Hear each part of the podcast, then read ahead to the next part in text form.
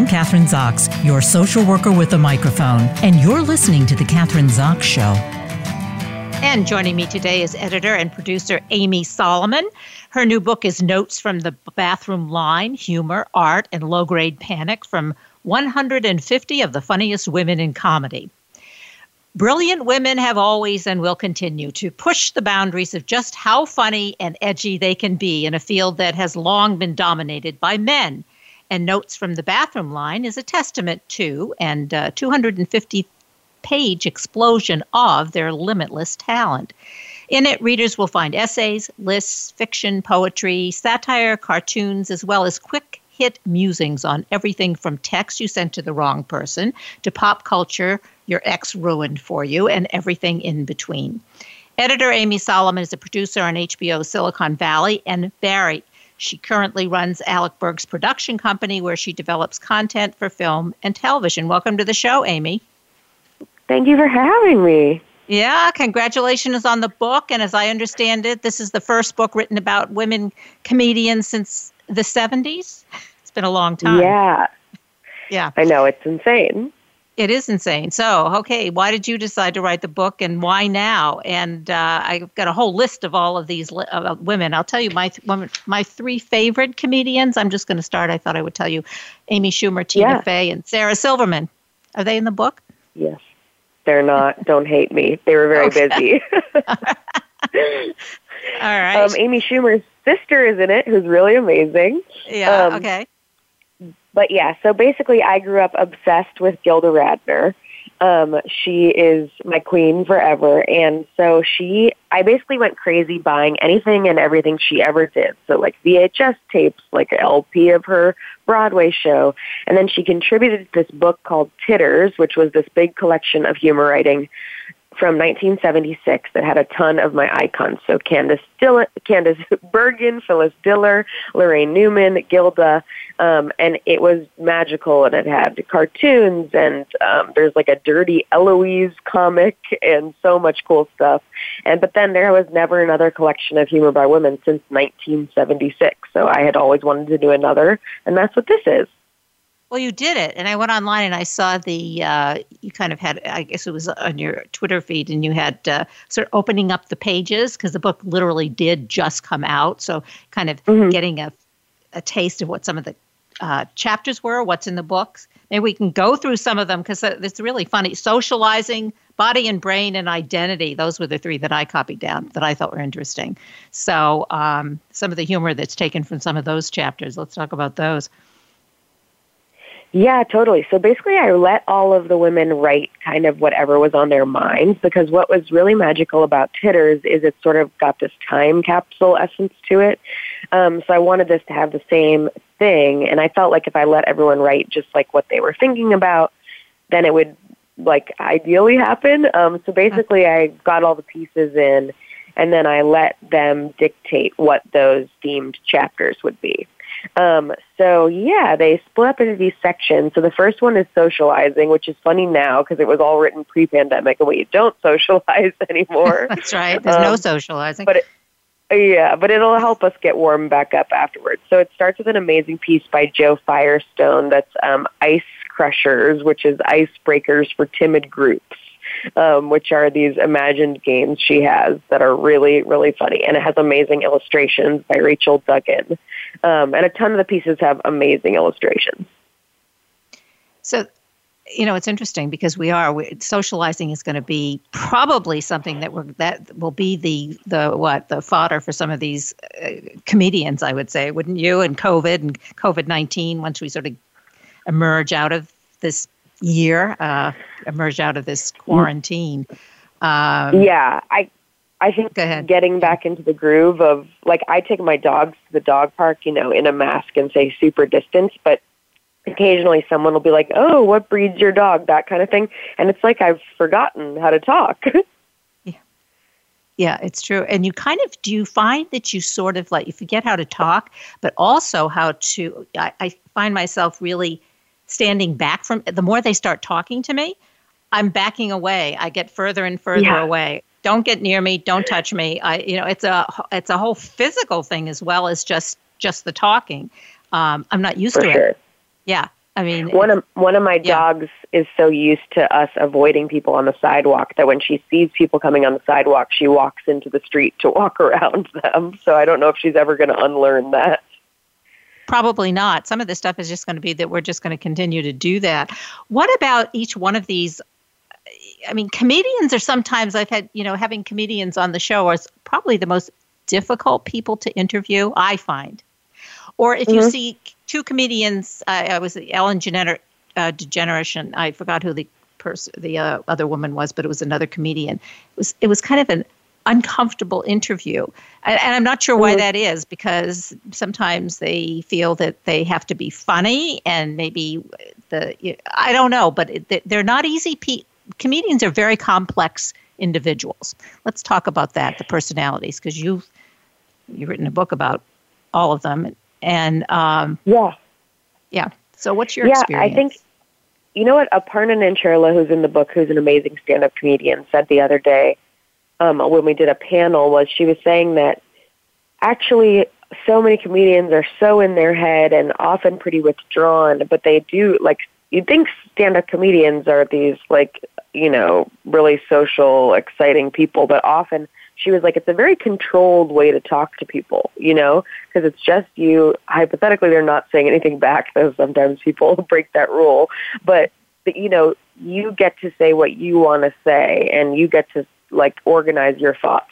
So it's a really control. It's like almost having a one-way conversation. So it's almost like an OCD way to be like, here's how I'm going to talk to the world. So I think they've just figured out ways um, that work for them. So, in other words, sort of as you get up there and you're a stand up comedian, for instance, you are controlling your audience.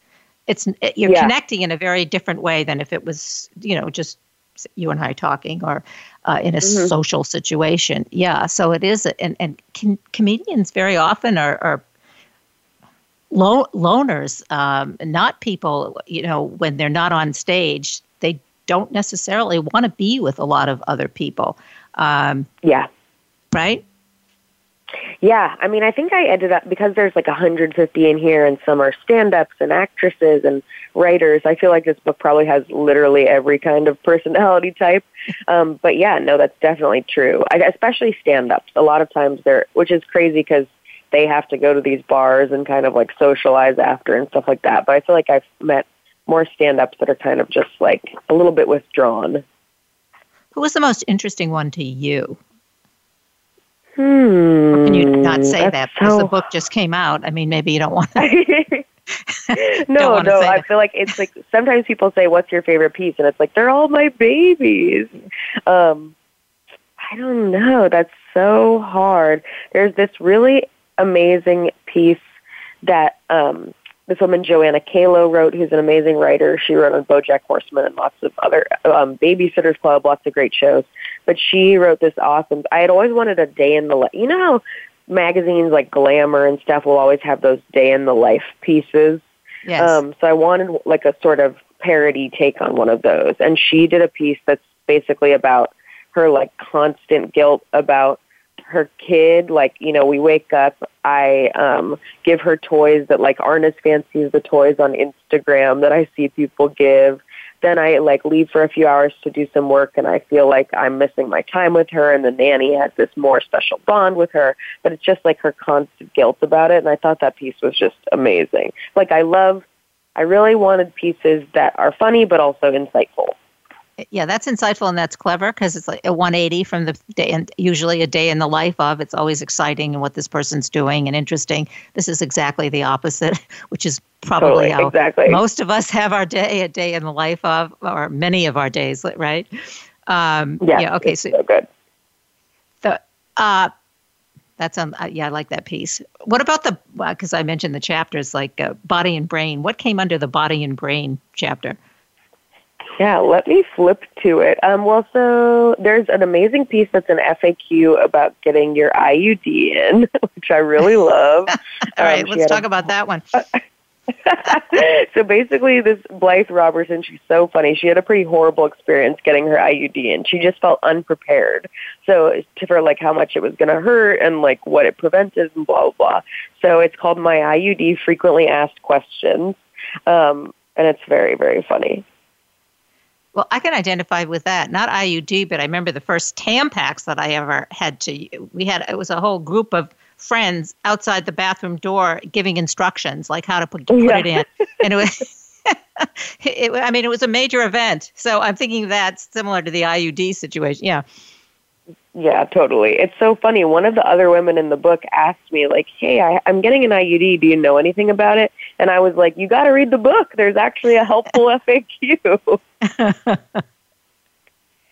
well, it's one thing male comedians can't talk about. What's the difference? Do you? I mean, it's really been difficult for women in in comedy, right? So, what are some of those barriers? Do they talk to you about that? Because that's been in you know a, a woman's issue for well before the 70s.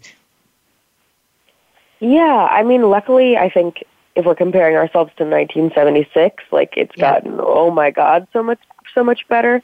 But you still watch a lot of your favorite TV shows, and if you watch the credits, because I obsessively do, because I work in TV, you see like oh, not a lot of women over there, and like it's often you look, you'll see a picture of a writer's room on a TV show, and there'll be one woman or none.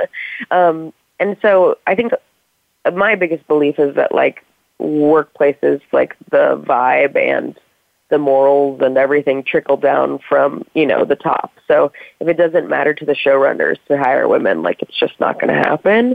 Um, and so the more and more shows we see that like actually have women in place, like you have like the most diverse, amazing writers' rooms. Um, so I think it's getting a lot better, and like especially in the last couple years, where all of these incredible shows like Fleabag and May I Destroy Destroy You and stuff like that um, have been these like really celebrated shows. Like I think there's so many women champion shows now, so that's amazing. Um, but hopefully, this is a book of like, look, here's 150 amazing women you can hire. So, Amy, so how did you get into the business? and I mean, you're in the business. You're a producer. You uh, run a production company. Tell us, yeah, Alec Berg's production company. What is it? What do you do? So I actually I moved out to LA just hoping to work in comedy, trying to figure it out, and I got a job as Alec Berg's assistant, totally randomly. He and I, um, and we just hit it off, and so I've just sort of stayed with him. I worked for him for seven years, which is crazy, and definitely a testament to that he's the best. Um, and so basically, we have shows. We have a deal at HBO, so we we try to develop new TV shows for them, and then we did have the show Silicon Valley, and now we have Barry, which we'll shoot season three of uh, once everybody's vaccinated. And um, yeah, so I I take pitches and I meet directors and writers, and I just try to develop stuff um, for HBO. I mean, as you're describing it, it's such an exciting life. It's what, you know, you said, well, I just went out to California and this is what happened, or went out to LA. That doesn't usually happen to people. They go out there and nothing happens and they go back to where they came from. So, how how do you think um, you accomplished all this? What was it? Uh, you kept, you know, give us some, I guess, uh, give mm. us some advice or talk to us about how you yeah. did all this because so, it sounds like it's easy well it's, as you describe it it sounds oh well this was easy but i i'm just it was literally just trying to spare you the boring details oh no it's not was like it was truly months and months of meeting with anyone and everyone who i could like get a meeting with. But yeah i just have been so passionate about comedy since i was so little. I grew up near second city in chicago. I did comedy stuff in high school and then all throughout college. Um, so I guess I like built my resume in Princeton, and I did. a I was in the improv group there, which is called Quipfire, and then mm-hmm. I started a late night talk show with my friends called All Nighter, where we would have student guests and professor guests and musical guests, and it was the funnest thing ever. So you've been so, working at yeah yeah. Sorry. Yeah, yeah. You've been well, as you said, since college or, or even before. Yeah, yeah, go on. I interrupted you. No, no, no. And then um, I definitely, I just like you know met with anyone I could. I gotta say, I guess my biggest advice in the world is, and my mom deserves all the credit for this. Uh, like I think I believe in thank you notes more than anything in the world. I think if you write uh, even nice, you know, so often when I talk to people, they don't even follow up and email. But like if you can write, if someone does something kind for you, if you can send them a handwritten thank you note, like they won't forget that. And so I think I wrote a lot of thank you notes. I still am. I wrote a personalized thank you note to all of the women in the book. I mean, I owe them way more than a thank you note, but um, I'm a big thank you note believer. You're the last woman on earth to do that. I think I don't. I, I don't have any. and after a year, I have no. I don't have any note paper left or a birthday card, so I have to. I been. I have to only do emails. But seriously, that is coming from you. You really do actually write notes and you're saying that's much more effective than just writing an email. Uh, people, do people expect that? Do you think? No, not at all. And I, I do think I do think we should expect people to write follow up emails. Like, you know, if you give someone advice on the phone, like, and you don't hear, I do that a fair amount. And if I don't hear from them again, it's like, oh, okay.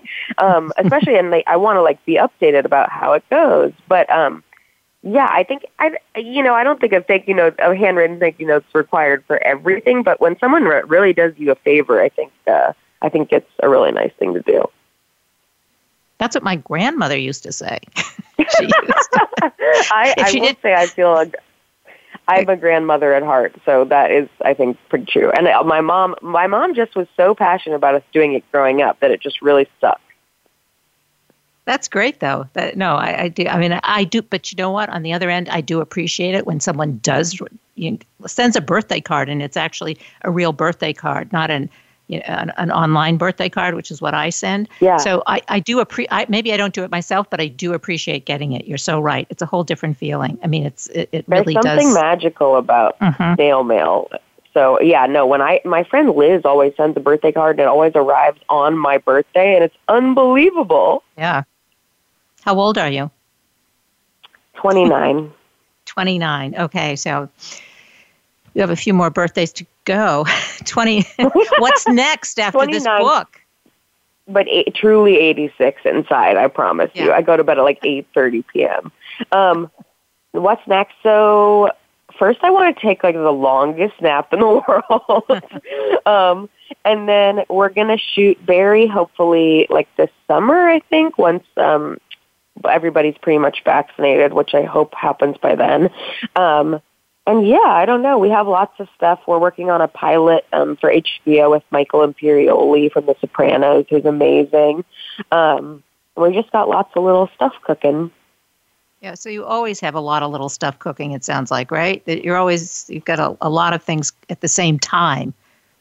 Yeah, what I've learned is you have to have like multiple irons on the fire because inevitably one of them will end up not going. And if it, you have all your eggs in that basket, it's just like too devastating.